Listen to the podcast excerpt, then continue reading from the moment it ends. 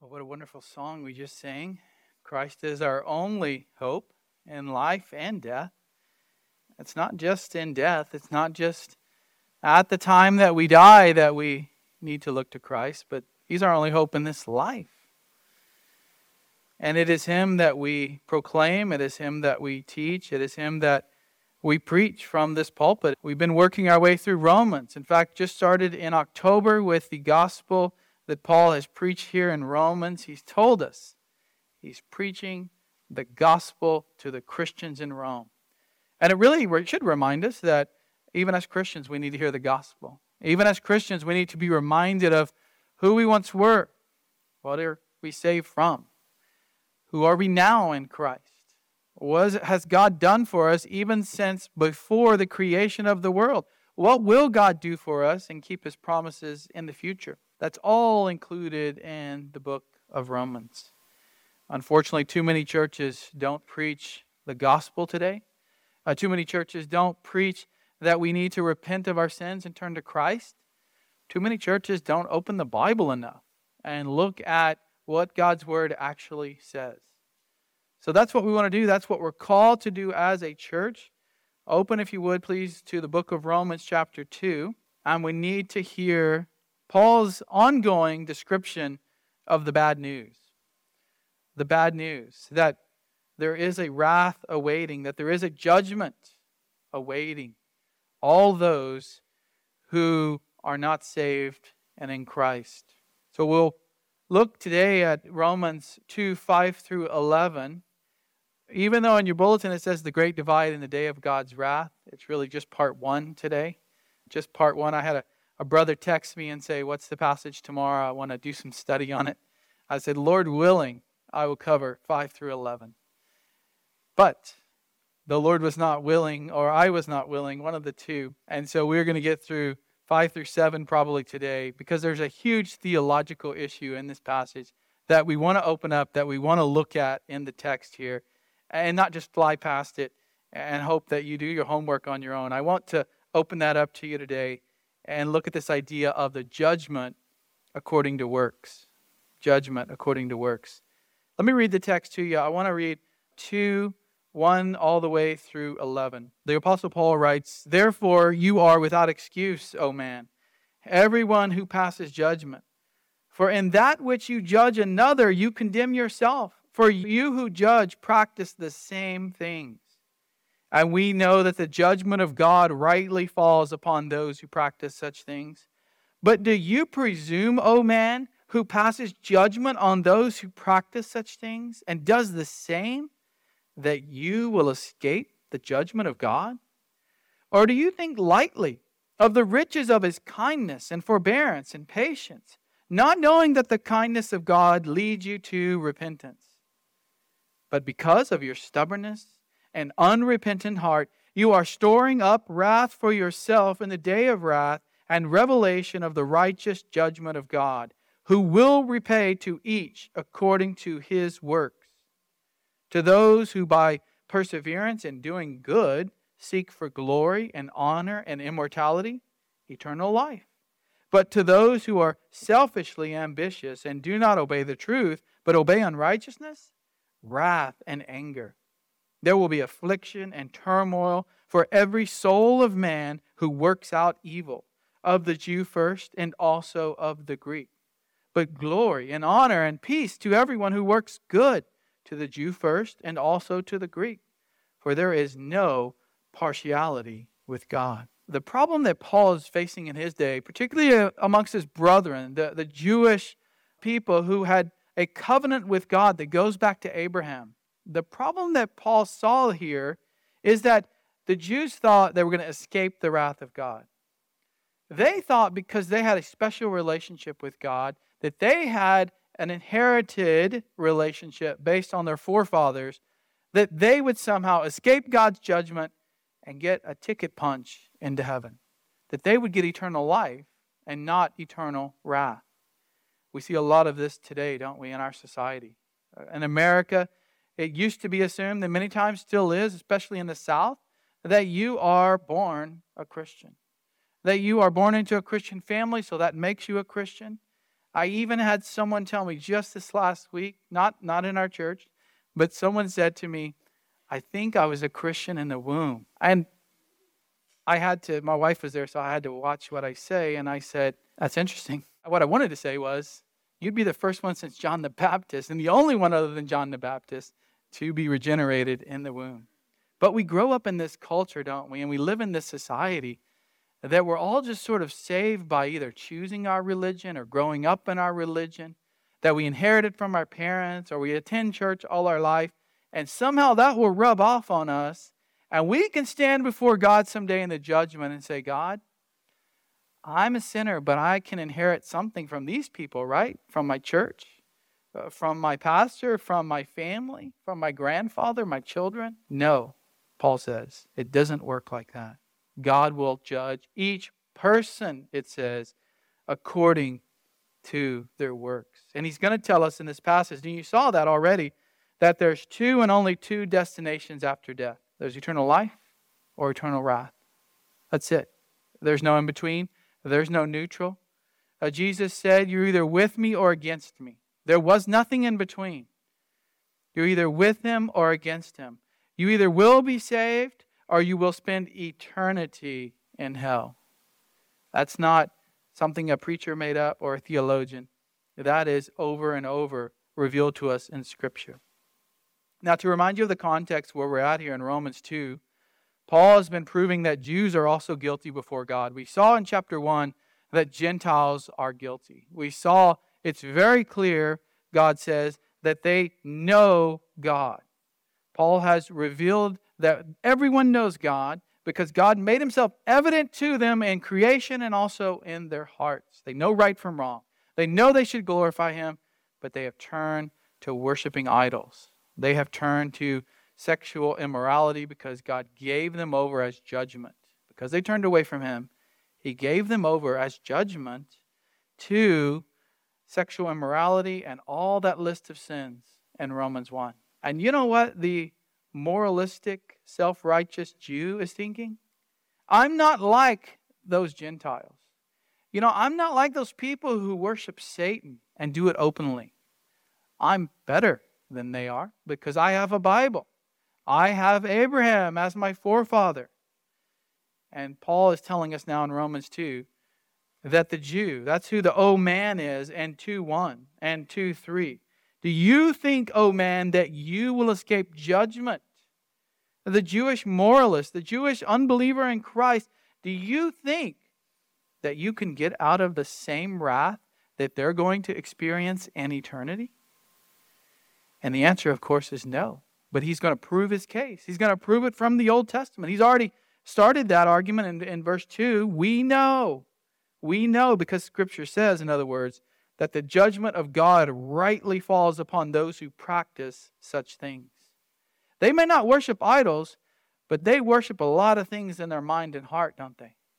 Just like today, mankind still worships money, worships immorality, worships pleasure, possessions, all these things of our world that we want to turn to instead of God. And yet, Paul says to this person, whether it's Jew or even today, the moralist American, you are not going to escape the judgment. In fact, there's going to be a great divide of people on Judgment Day. And so he now goes into that in verses 5 through 11. What I want you to see, first of all, is that the first point the self righteous unbeliever stores up wrath. The self righteous unbeliever stores up wrath, he says in verse 5, because of your stubbornness and unrepentant heart. Now, that's not a language that we like to hear today, especially if you were an unbeliever and you are going through life doing what you want, and someone tells you you're being stubborn and unrepentant in your heart towards God. I even heard this week that a, that a neighbor in my hometown next to my parents' house, I even heard that there's a neighbor there who has turned from God and now says he's an atheist, making his children and grandchildren sad as a result of that. Stubbornness. Stubbornness. The Greek word here is scleretos. Scleretos, where we get the word sclera from, or even the English word arteriosclerosis, the hardening of the arteries. This word means a hardening of the heart here, and it's often translated stubbornness because that's how it is seen in our lives. A stubbornness to turn towards God and do what He tells us to do. A hardened heart, a spiritual sclerosis, or a hardening of the spiritual arteries, if you will. This word is often mentioned in the context of the heart. A hard, stubborn, calcified, stony heart. Go with me to Hebrews chapter 3, and you see this phrase used over and over to warn believers. And here it's Jewish believers, Jews who've turned to Christ, Hebrews who've turned to Christ, but they're tempted to reject Christ and go back to the old covenant out of persecution, fear of persecution. And so in 3 8, look how the author of Hebrews writes. He's quoting from the Old Testament Do not harden your hearts. There it is again, the same word, harden. Do not harden your hearts as when they, talking about the Israelites in the wilderness, they provoked me, as in the day of trial in the wilderness. And the book of Numbers, you can read the account there where God has just saved them from Egypt. And all they do is complain. And all they do is say, Oh, that you brought us out of Egypt. Let us go back there so we can have food and water. These people are giants in the land. You're taking us into the land, the promised land, and they're going to wipe us out. They didn't trust in God. They did not have faith that God would fulfill his promises. They had a hardened heart. And so God punished them. They did not get to enter. It was the next generation that entered. They had to die in the wilderness. Go over to Hebrews 3:12 and you see this again. This is a warning here from the writer. See to it, brothers, that there not be any one of you an evil, unbelieving heart that falls away from the living God. But encourage one another day after day as long as it is still called today, as long as you still breathe air and still have today, encourage people not to turn away so that none of you will be hardened by the deceitfulness of sin. That tells us right there where this hard heart comes from.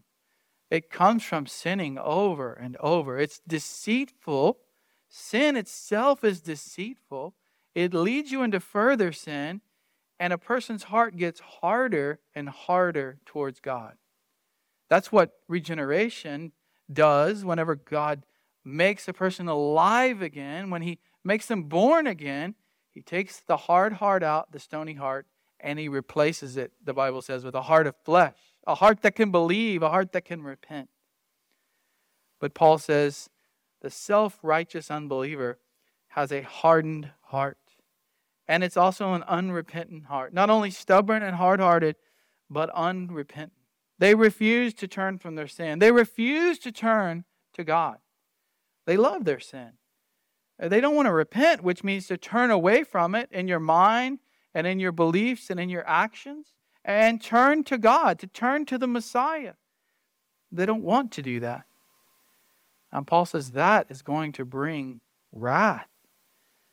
You must, you must turn to the Lord's salvation.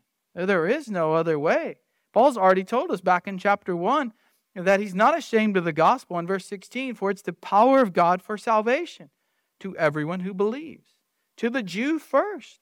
And Jews are reading this letter, even unbelieving Jews. They're probably showing up to the church meeting there in Rome, and they're wondering, what's this Christianity thing all about? And here they are hearing this letter read, and it speaks right to them, to the Jew first, and you think you, oh man, oh Jew, are going to escape? Actually, you have a hardened, unrepentant heart. Over and over in the Bible, it speaks of Israel as being hardened. Uh, the prophet Zechariah says, They refused to pay attention and turned a stubborn shoulder and stopped their ears from hearing. That's what people do when they don't like the Bible. They don't like it being preached. They, figuratively, they stop up their ears. Sometimes they'll say, Stop preaching to me.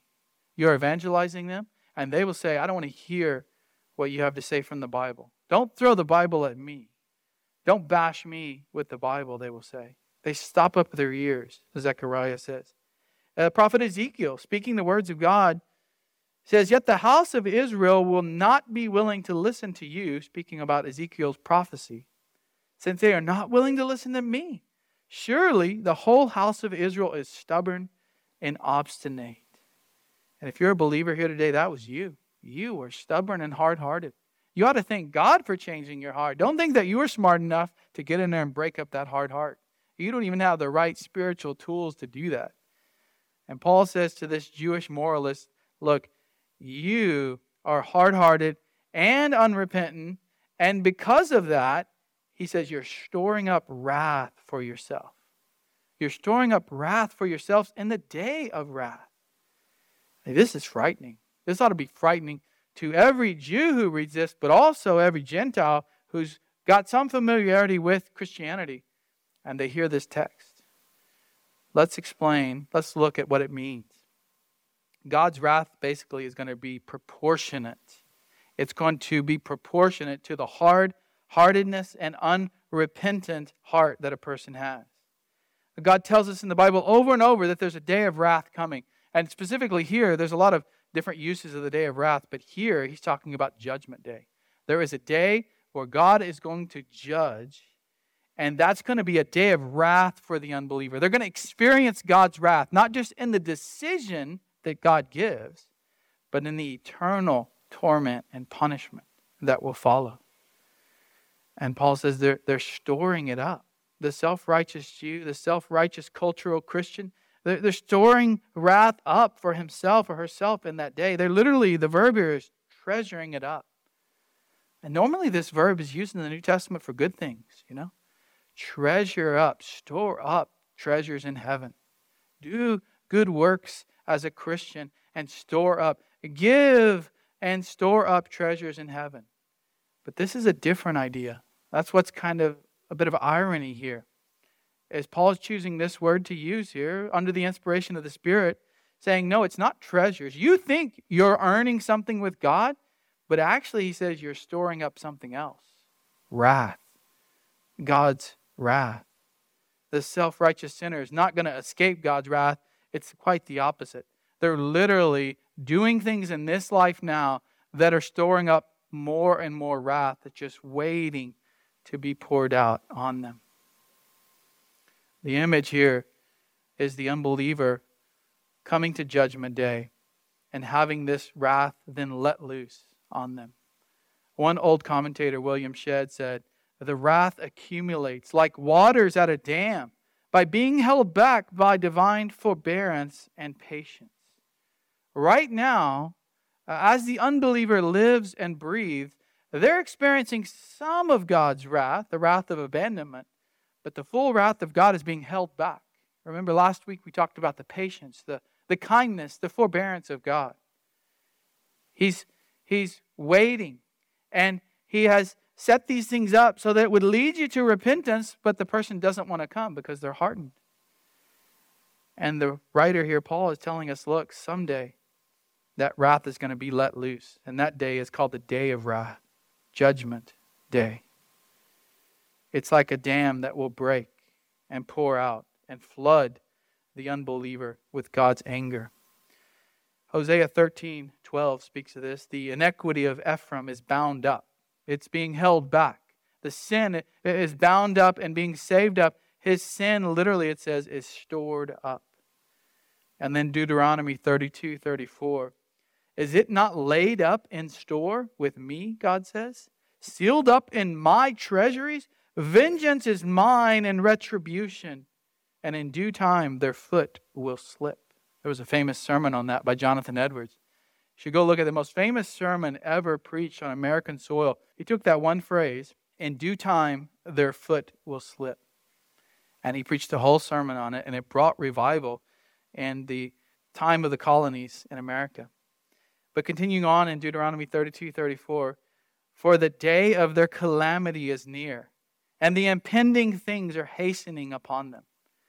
There is a time when that person's foot will slip, when, when they, essentially they will die and be brought before God. And ultimately, there is judgment day. There is the final judgment day. And Paul says, the unbeliever is storing up all this wrath. They think because they know the Bible and they're moral and they know something about God that they can judge everyone else. But in doing that, they're actually showing that they know God's word and they're not following it, and they're storing up all of this punishment. And he continues, he describes it a different way. He said, and revelation of the righteous judgment of God. God's going to reveal his judgment on that day. It will be manifested by God himself. Right now, like I said, we see some of God's wrath of abandonment. And there are hints everywhere that God's wrath will come upon the earth. But it's not seen fully. I mean, thank the Lord we don't see it right now. Thank the Lord there's still time to, to reach unbelievers. Thank the Lord the gospel still goes out.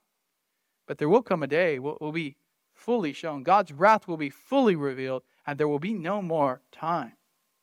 Nothing anyone does will allow them to escape that day of judgment when it comes. And it says that God's judgment is righteous.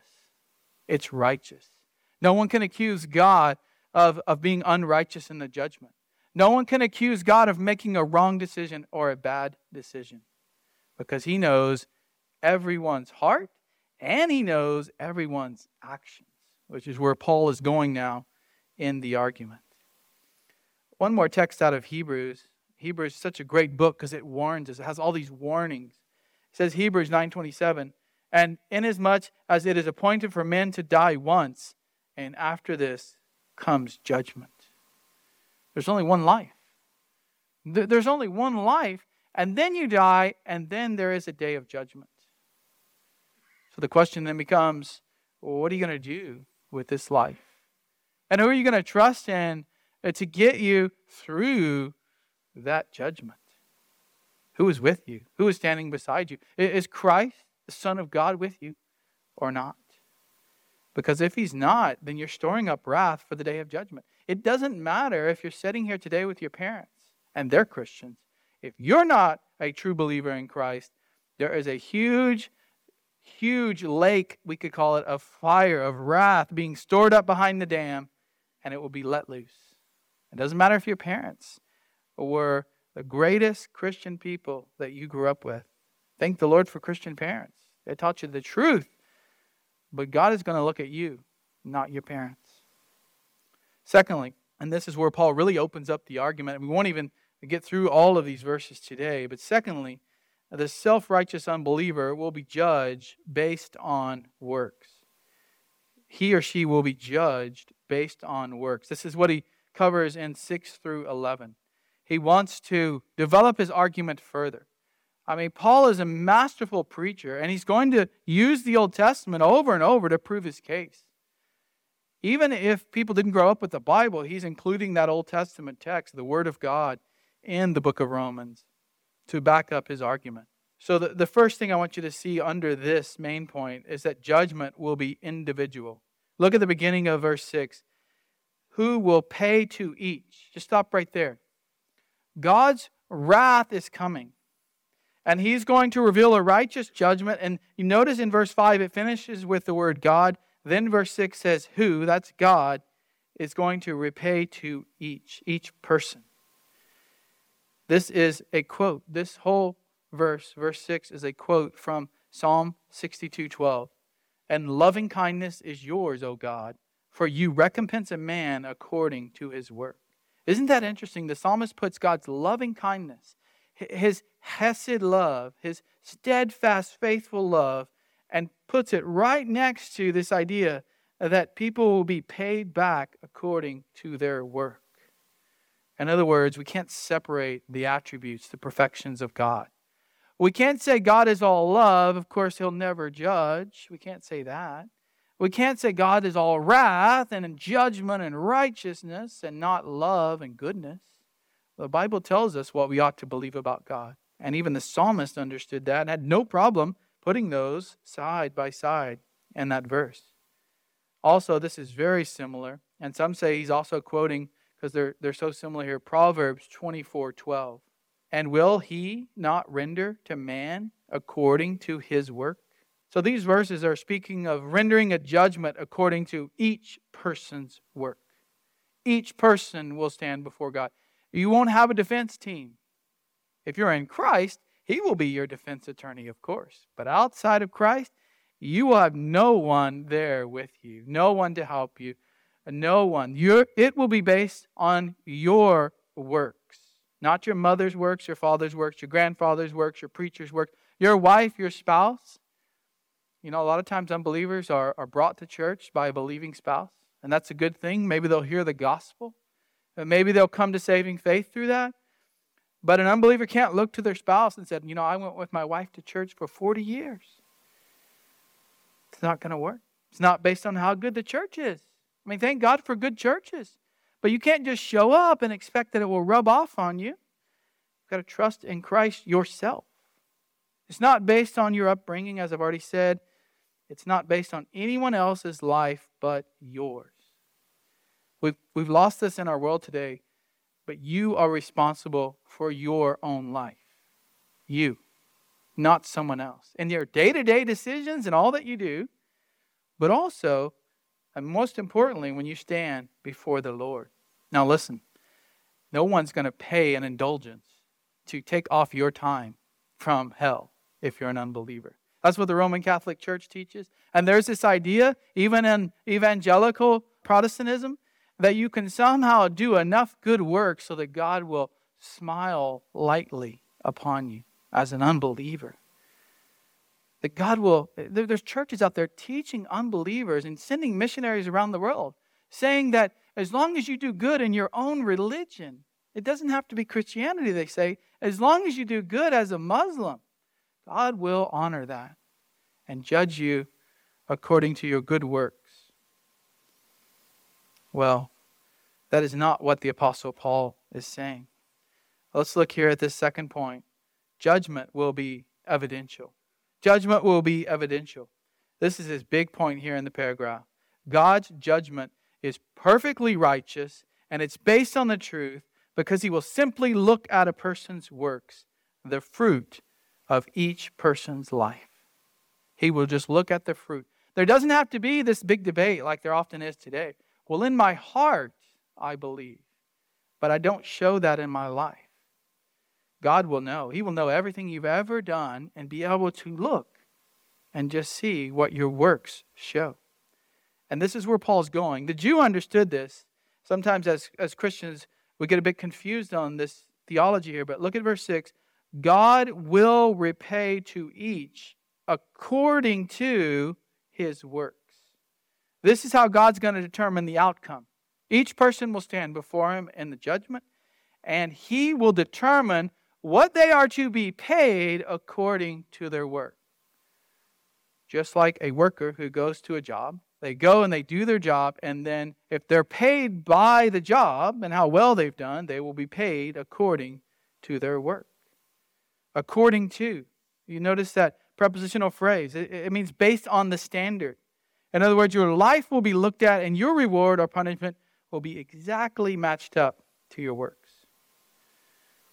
Now, the true Bible believing, saved individual looks at that right there and already starts questioning what is he talking about here? Where's the grace? Where's the faith? Well, we're not going to see that in this text. He's already mentioned it back in 16 and 17 of chapter 1. So before we move on, let's just remind ourselves what he said. He's not ashamed of the gospel, for it is the power of God for salvation to everyone who believes to the Jew first, also to the Greek. For in it the righteousness of God is revealed from faith to faith. As it is written, but the righteous will live by faith. So he's already put the peg in the ground, he's already laid the foundation for the gospel. Now remember, the next verse, 18, starts covering what the unbeliever is in need of. They're in need of the righteousness of God because they have the wrath of God on them anyone outside of Christ. They don't have the righteousness of God being revealed to them through Christ. They have God's wrath being revealed to them. And that's the argument from 118 all the way to we get to chapter 3 and he finishes in 320.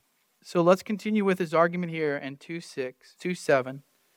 He says, To those who by perseverance and doing good.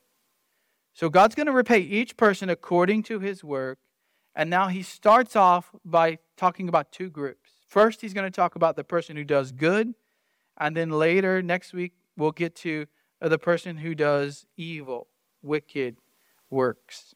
To those who, by perseverance in doing good, this group is described as those who continue on in doing good deeds, living a godly life, in other words. They, they continue on even amidst the trials of this life. There's a perseverance described here. It's not something who just does one good thing. It's not something who just does a week's worth of good things. Throughout their life, you are seeing a perseverance in doing good. They have a steadfast endurance that even when times are hard, even when there's stress and distress and turmoil and all these things in our world and persecutions, they're still seeking to glorify God by doing good. And they do this because he says they seek they seek for honor, immortality, eternal life is given to them as their payment for that. Look, he says present tense verb to seek. In other words, they're constantly seeking for glory and honor and immortality. The present tense indicates that it's continuous, it's their regular lifestyle, it's ongoing. We often see this as we know godly men and women who, through their whole life, they persevere in growing in the faith and becoming more and more like Christ. You don't wonder or worry about their salvation. You say, There's a godly person. There's someone who's glorifying God with their life. And when we see it in a young person, we're really amazed to see a young person give all that they are to the Lord Jesus Christ and follow him and show good fruit their whole life. Well, he says, look, they're seeking honor, they're seeking glory, they're seeking immortality. Now, these words have a meaning. The, the glory is to be made perfect. The idea here is a glorified body and the resurrection. Even the Jews knew about the resurrection.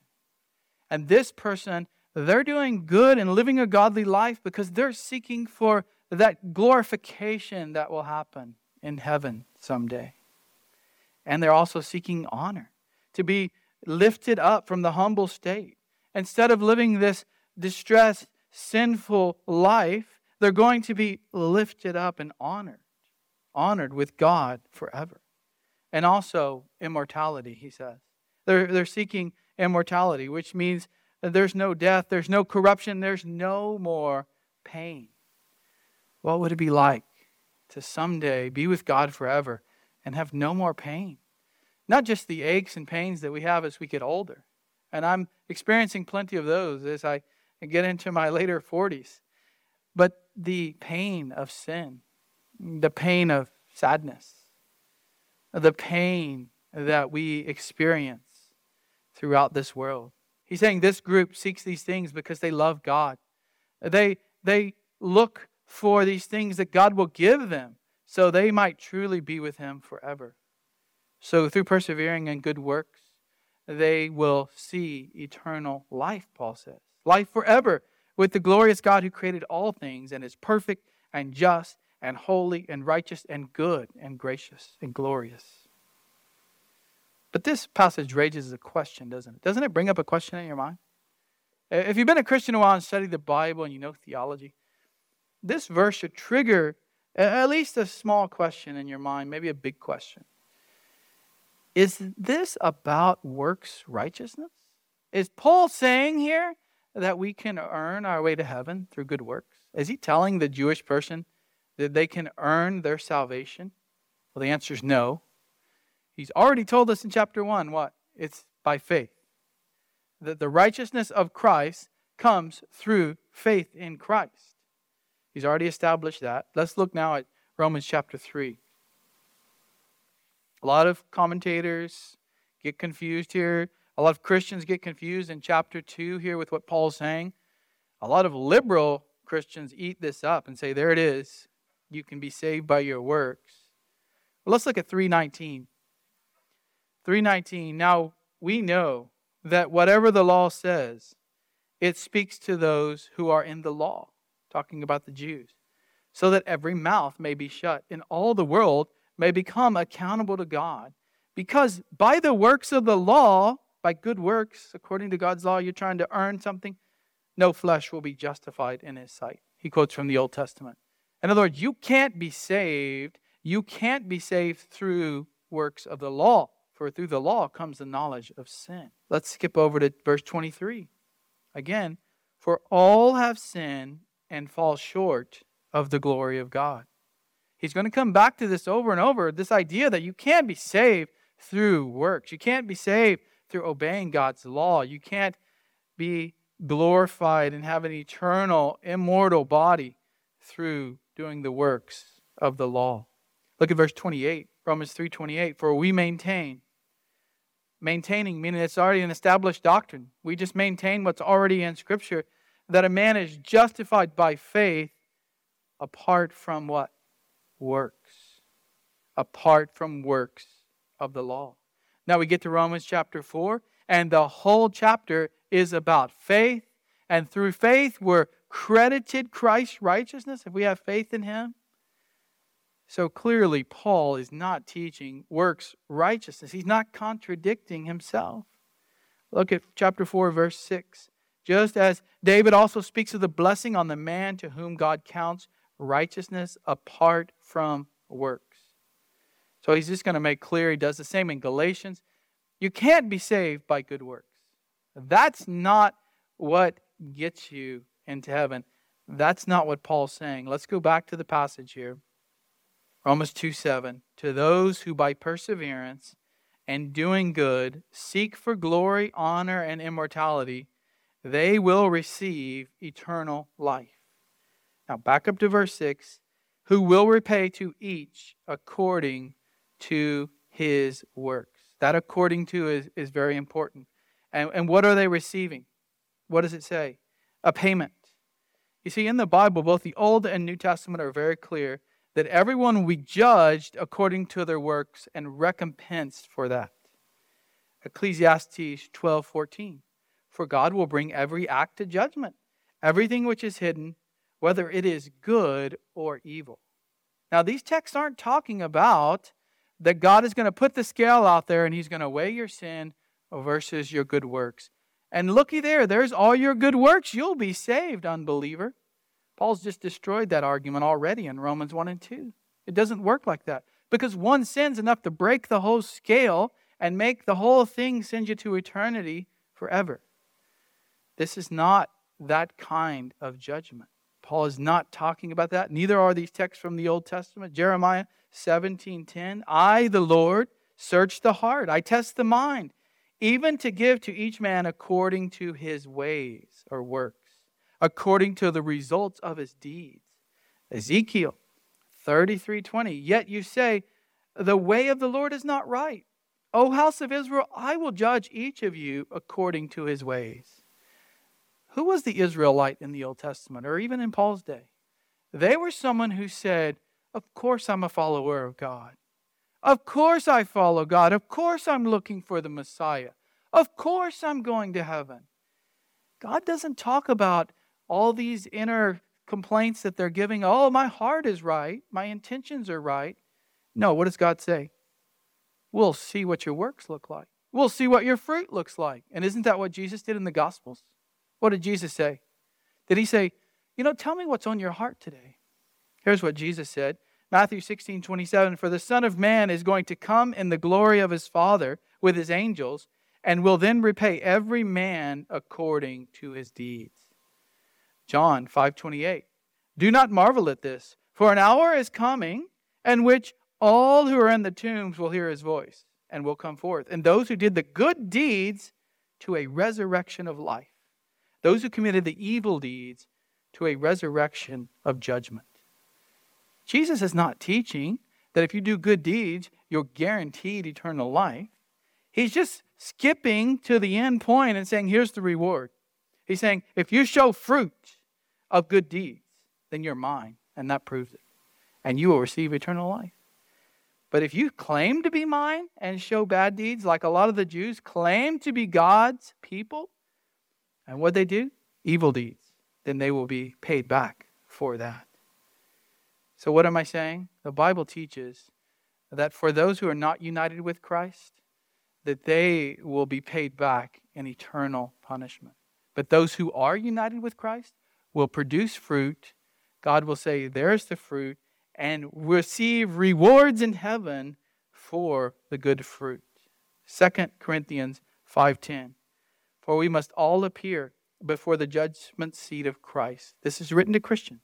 We must all appear before the judgment seat of Christ, so that each one may be recompensed for his deeds in the body, according to what he has done, whether good or bad. Even Christians will have a type of judgment before Christ. It's not a, a judgment to send people, send Christians to hell. It is a judgment of rewards. People united with Christ will go to heaven forever and ever. But there will be various kinds of rewards. We see this in Revelation. Let's go to Revelation together because I want you to see these passages. This is how the Bible ends now. He's encouraging believers with this letter, John is, and recording the words of Jesus here in Revelation, starting in, in 223. He's talking here about a false teacher in the church in, in Thyatira. And he says, I'll kill her with pestilence. Christ doesn't mess around with false teachers. I will kill her with pestilence, and all the churches will know that I am he who searches the minds and the hearts. And I will give to each one of you, talking to the true believers who don't follow the false teacher, I will give to you, to each one of you, according to your deeds. He says, I see your fruit. I know just by looking at your fruit who that you obey, who that you follow. Go now to Revelation 20. Uh, we're going to see this great white throne judgment. After the millennial kingdom, it says in, in Revelation 20:11 that there is this judgment. I saw the great, John says, I, I saw a great white throne and him who sits upon it. From those whose presence earth and heaven fled away, and no place was found for them. Then I saw the dead, the great, the small, standing before the throne, and books were open, and another book was opened, which is the book of life. And the dead were judged from the things which were written in the books, according to their deeds. Every deed is written down in a book, is what it says. Whether that's an actual an account somewhere or just in the mind of God, it is recorded and is brought forth here. And the sea gave up the dead which were in it, and death and Hades gave up the dead which were in him, and they were judged, every one of them according to their deeds. Then death and Hades were thrown into the lake of fire. This is the second death, the lake of fire. This is the eternal Gehenna, the eternal hell. And if anyone's name was not found written in the book of life, meaning they weren't elect, they weren't predestined, they weren't united with Christ, he was thrown into the lake of fire. Also, finishing the book of Revelation. Revelation 22 12. Behold, I am coming quickly. My reward is with me to render to every man according to what he has done. So here's the summation of all of those. Here's the summation. Paul is making a distinction here.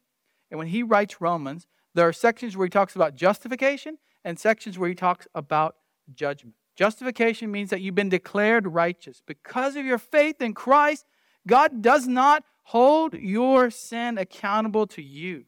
You've been declared righteous because you've received the righteousness of Christ. He lived a perfect life. You got his righteousness because you had no no righteousness and he took away your sin. That's justification. That's what he's going to spend a lot of time in Romans on. Here though, he's talking about something different. He's talking about a courtroom, a judgment, a final ruling. And he's saying all people will stand before God. Believers will stand before Christ, and they're not concerned about being thrown into hell. They're going to be rewarded.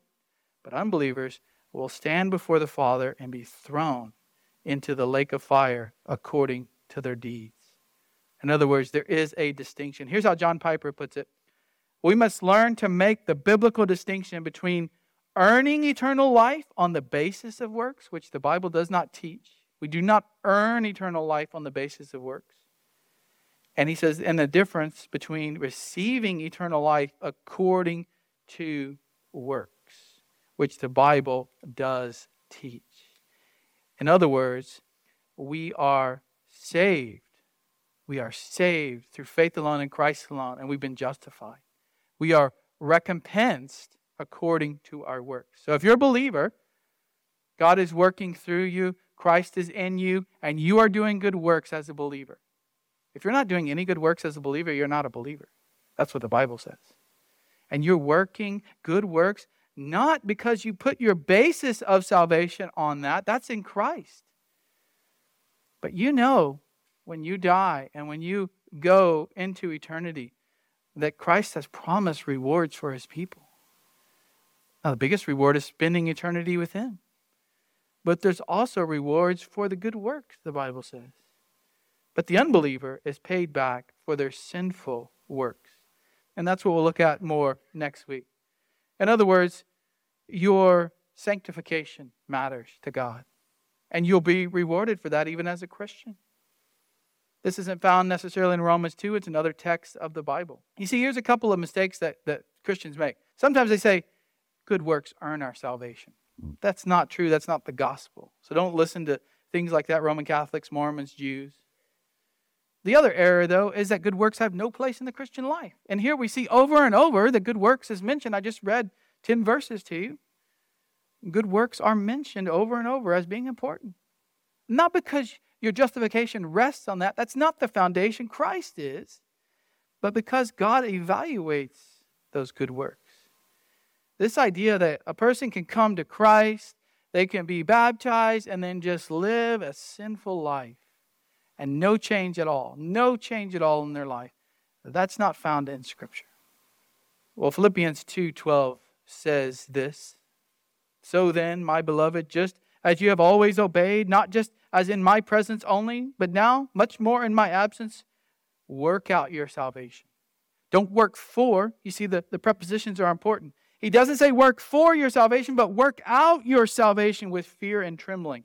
And here's the beautiful part of it it is God who's at work in you, both to will and to work for his good pleasure. God works through the believer to produce good works. Thank the Lord. I wouldn't even know what to do, right? The Bible's here, but sometimes we, even as Christians, we don't want to follow it. And God's working in us. Matthew 13, you remember the, the parable of the soils? And Jesus says, the good soil, that's the, the believer. The seed, the gospel is thrown on the good soil. The person believes, they hear the word, they understand it, and they bear fruit and bring forth some a hundredfold, some sixtyfold, some thirtyfold. There's no zero yield for the Christian. They all produce fruit. Some produce more than others, but none produce zero. It's a hundred, it's sixty, it's thirty. You can go over, and we won't take the time to do it this morning, but you can go to James chapter 2, and he has paragraphs about this idea that you say you have faith, but you have no works. You have no good works. You have no evidence of your faith. He said, Look, the demons, the demons believe all that theology, and they're not saved. Show, show me. He says, Show me your good works, because if you're a Christian, the reformer said, you will have good works. John Calvin, it is therefore faith alone which justifies and yet the faith which justifies is not alone. Just as it is the heat alone of the sun which warms the earth, yet the sun yet in the sun it is not alone because it is constantly conjoined with light. So the sun's out there and it produces light and heat. And you expect both of those when the sun is shining. Well, if you are justified through faith alone and Christ alone, there will be fruit. There will be fruit. Jesus said, You know them by their fruit. You know them by their fruit, not by what they say, not by their intentions, by their fruit. None of us are perfect, but there's going to be some good fruit. Ephesians 2. Let's look at that. Ephesians 2. One of my it is my favorite, I think, in the New Testament. Ephesians 2, 8 through 10. This puts this whole idea together of, of the good works in the Christian life. It's about as clear as Paul can be here.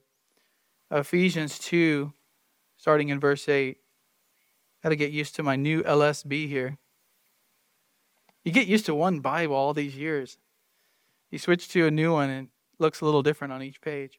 Ephesians 2 8, for by grace you have been saved. So what's our what's our salvation based on? It says through faith. That, that's the vehicle that it happens through.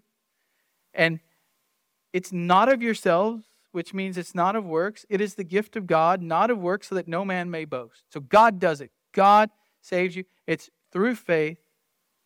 Now look at the next verse, verse 10. For we are his workmanship. We're his creation. Even the, the believer, not just a physical creation, but a spiritual creation, a spiritual work created in Christ Jesus for what? Good works. Good works. Let's not be so scared of good works that we don't affirm it for the Christian life, because here it is. And look at the rest of the verse, which God prepared beforehand so that we would walk in them.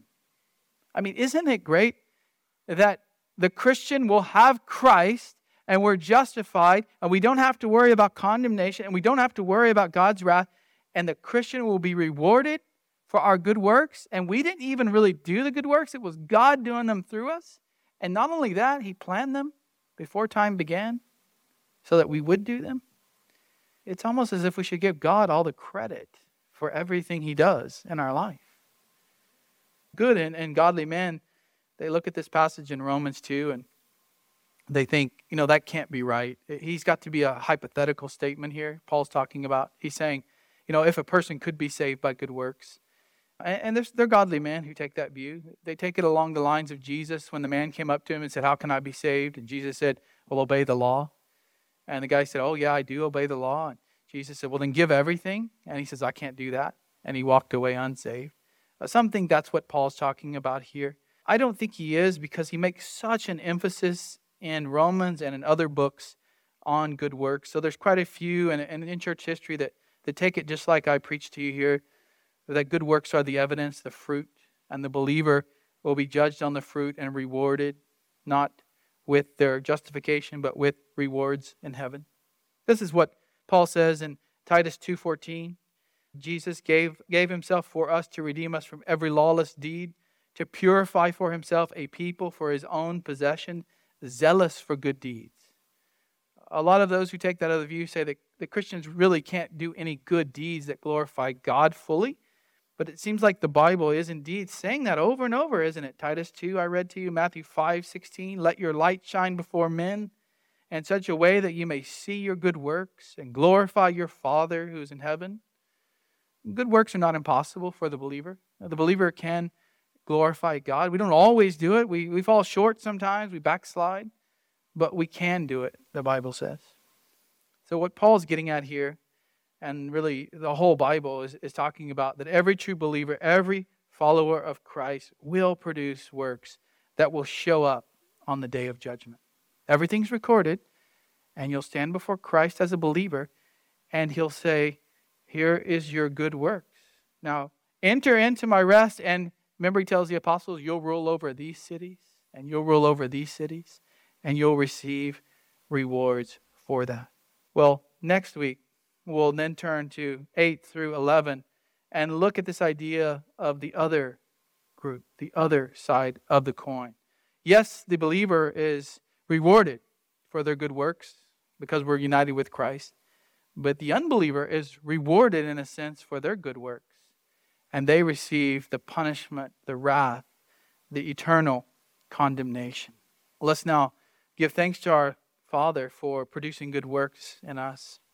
Lord, thank you so much that you do all of salvation. That even though uh, we will, as believers, stand before Christ on that day, that you've worked in us to produce fruit that our faith is not dead, that it does produce something that you can see and that even others can see in this world. We were sinners, we were lost, we were of those who were against you. And yet, you sent your Son, Father, to die for us, the wretched sinners that we were. And for those in faith here today, we praise you for that. We thank you for that we know that we would have never had any good works if it wasn't for Christ. Thank you for saving us. Let us celebrate the Lord's Supper now with that kind of thankful heart. In the name of Christ.